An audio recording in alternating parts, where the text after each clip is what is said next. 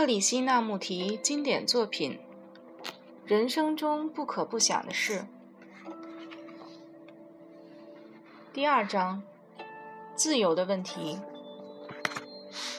真正的自由是一种精神状态，其中没有恐惧或勉强，没有求取安全感的冲动。我想和你们讨论自由的问题。这是一件非常复杂的事，需要深入的学习与了解。我们听见许多关于自由、宗教的自由以及个人意愿的自由之讨论。无数的学者写过许多有关自由的书籍，但是我想我们可以用一种非常简单而直接的方法，也许它可以带给我们真正的解答。我不知道你有没有停下来观赏过落日的彩霞，或是斜挂树梢害羞的新月。在那种时刻，河水通常是很平静的，每个景物都倒映在水面上，小桥、火车、温柔的月光，以及天色昏暗时挂在天上的星星，这一切都非常的美。当你观察、注视，全神贯注于美好的事物时，你的心一定得远离先入为主的偏见，你的心一定不能被问题、烦恼及臆测所占据。只有在你的心非常安静时，你才能真正的观察，然后你的心才能对美好的事物敏感。或许这样就能找出和自由相关的线索了。什么是自由？自由是不是去做你想做的事，去你想去的地方，想你爱想的事？这些事横竖早已做了，然而独立自主就是自由吗？许多人在世界上是独立的，但很少人是自由的。自由包藏着极大的智慧，得到自由就是得到智慧。不过只是希望获得自由并不能带来智慧，你必须了解你的整个环境，也就是社会、宗教、父母及传统不断加给你的影响，你才开始有智慧。但是要了解这些来自各方的影响，来自父母、社会、政府、你所属的文化、你的信仰、你的上帝、你的迷信、你不假思索便顺从的传统。要了解以上这些并得到自由，需要极深的洞察力。但是你通常都会向他们屈服，因为在你的内心你是恐惧的，你怕自己得不到一份好工作，怕你的上司责骂你，怕自己不合乎传统的标准，怕事情没有做对。但是真正的自由是一种精神状态，其中没有恐惧或勉强，没有求取安全感的冲动。大部分的人都希望得到安全感，希望别人称赞我们很棒，看起来很动人，或是有多么聪明。如果我们不喜欢这些，我们不会在自己的名字后面加上许多的头衔。这一类的事通常会让我们肯定自己，产生重要感。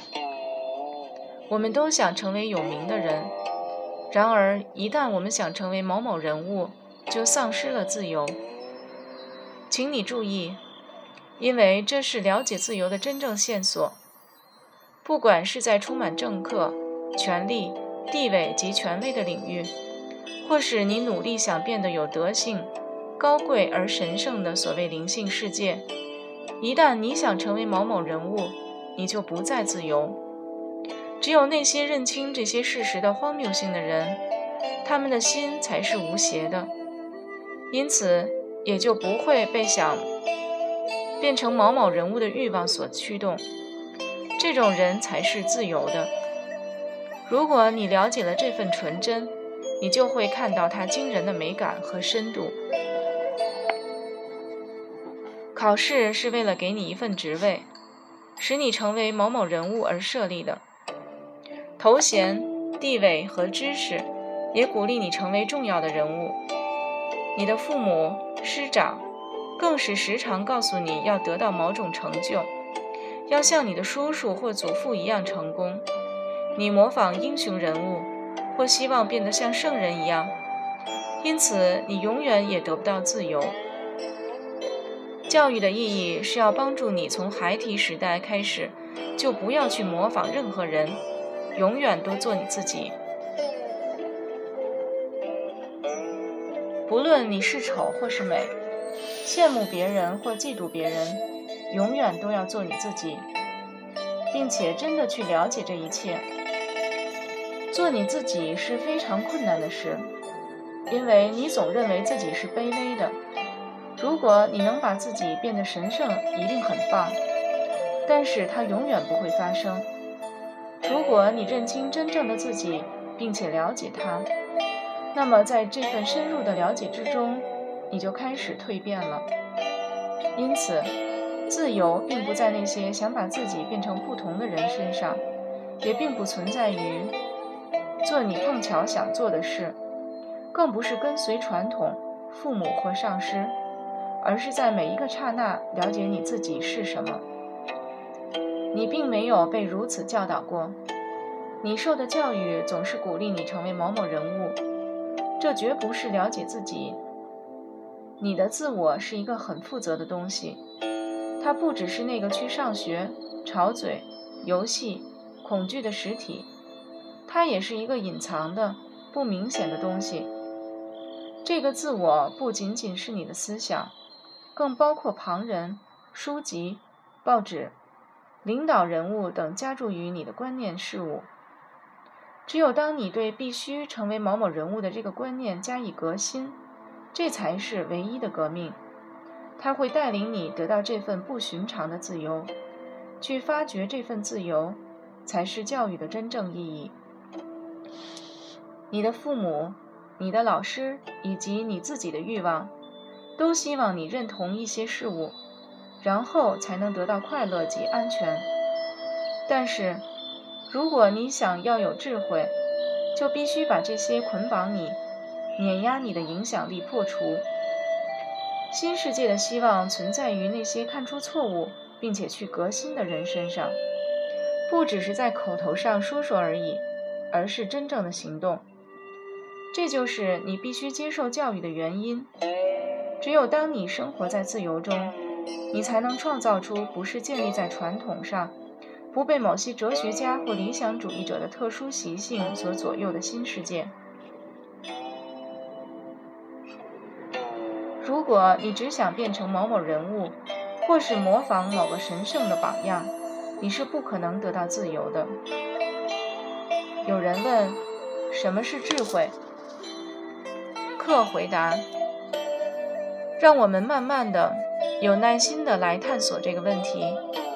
探索它并不是要得到结论。我不知道你是否看得出其中的差异。当你给智慧下结论时，你就不再有智慧了。这就是大部分年长的人所做的事，他们给一切事情下了结论，然后他们就不再有智慧了。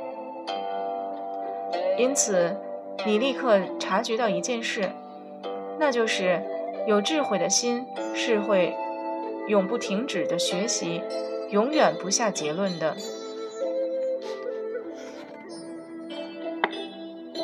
什么是智慧？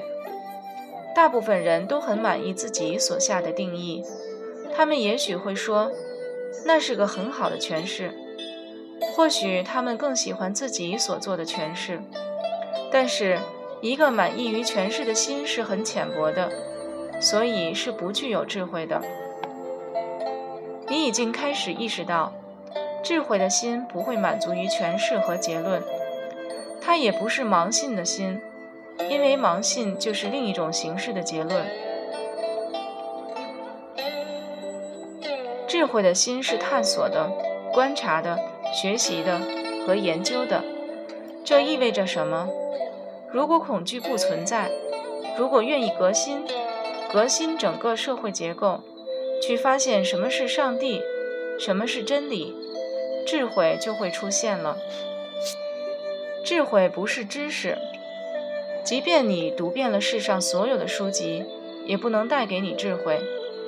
智慧是很微妙的东西，它没有停泊之处。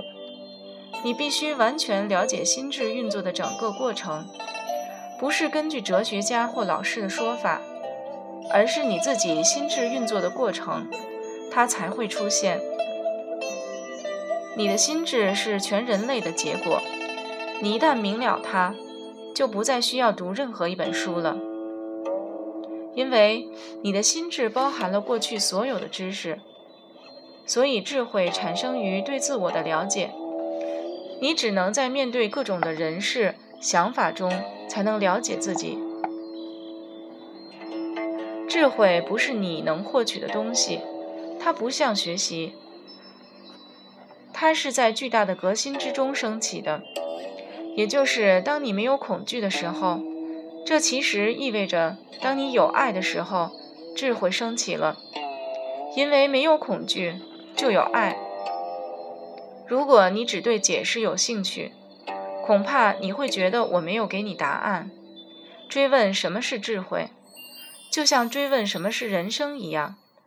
人生就是学习、游戏、性、工作、争执、羡慕、野心、爱、真理。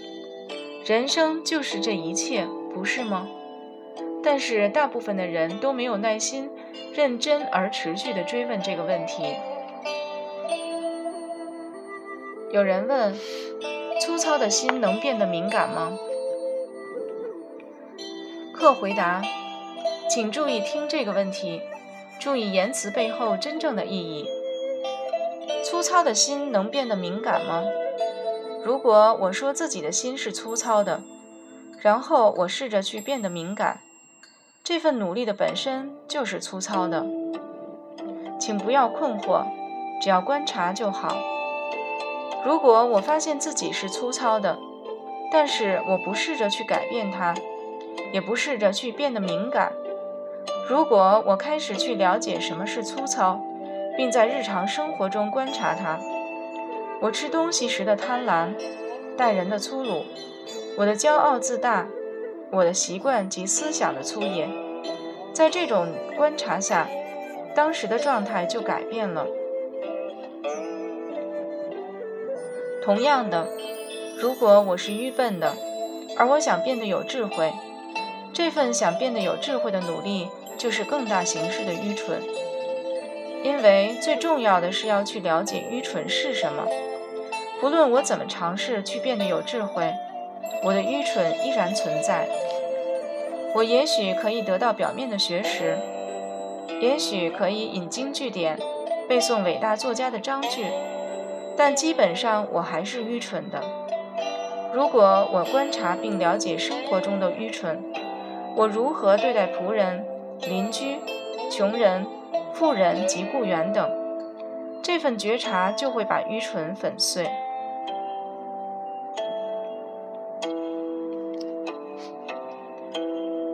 你可以试验一下，看看自己如何对仆人说话，观察自己对高官有多么恭敬，对那些不能给你分文的人是多么的轻慢，然后你就会发现自己有多么愚蠢。在这份了解之中，你就会得到智慧和敏锐的感受。你不需要变得敏感。一个企图变成什么的人，就是丑陋的、不敏感的、粗糙的。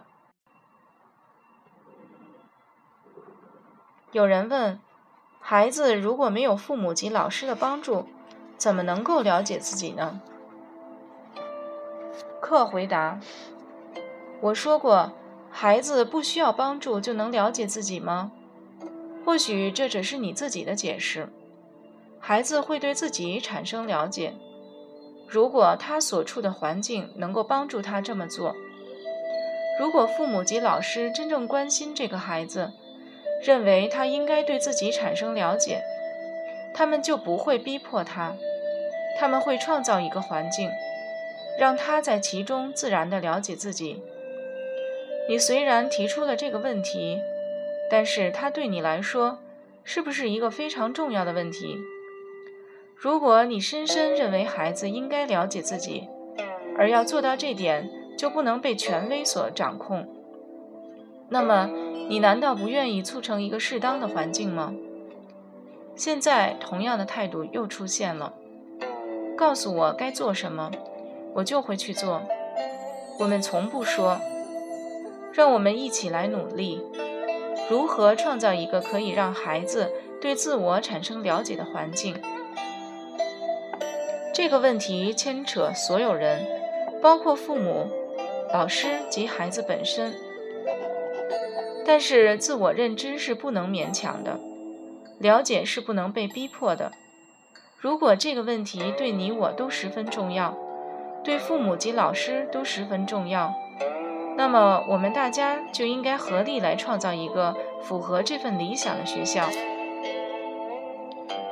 有人问，孩子们告诉我，他们在村子里看到一些奇怪的现象，譬如琢磨之类的事，他们对鬼怪、精灵等都很害怕，他们常常问些有关死亡的事，我们该如何回答他们？克回答，在适当的时候，我们会对死亡做更多的探索。但是你必须知道，恐惧是件极不寻常的事。这些孩子一定是听见父母及其他长辈谈到了鬼，否则他们大概不会活见鬼。可能又有别的人告诉你有关琢磨的事，可是要明白这些事，你未免太年轻了。这些都不是你自己的经验，都是长辈加之于你的印象。通常这些年长的人对自己所说的事也没有什么概念，他们只不过在一些书籍里读到，就以为自己知道了。这个现象引发了另一个问题：世上是否有不被过去的事件混淆的经验？如果某种经验被过去所混淆，充其量只是过去的延续，而不是原创的经验。当你们和孩子相处时，重要的是你们不该把自己谬误的观念、自己对鬼怪的想法、自己特殊的意见及经验加在他们的身上，这是很难避免的事。因为老年人花很多时间诉说这些在人生中不重要的事，逐渐的，他们把自己的焦虑、恐惧及迷信传给了孩子，孩子自然会重复大人所想的。重要的是，年长的人对这些自己都不明白的事，就不该在孩子面前提起。相反的，他们应该制造一种气氛，使孩子可以在其中自在而无惧地成长。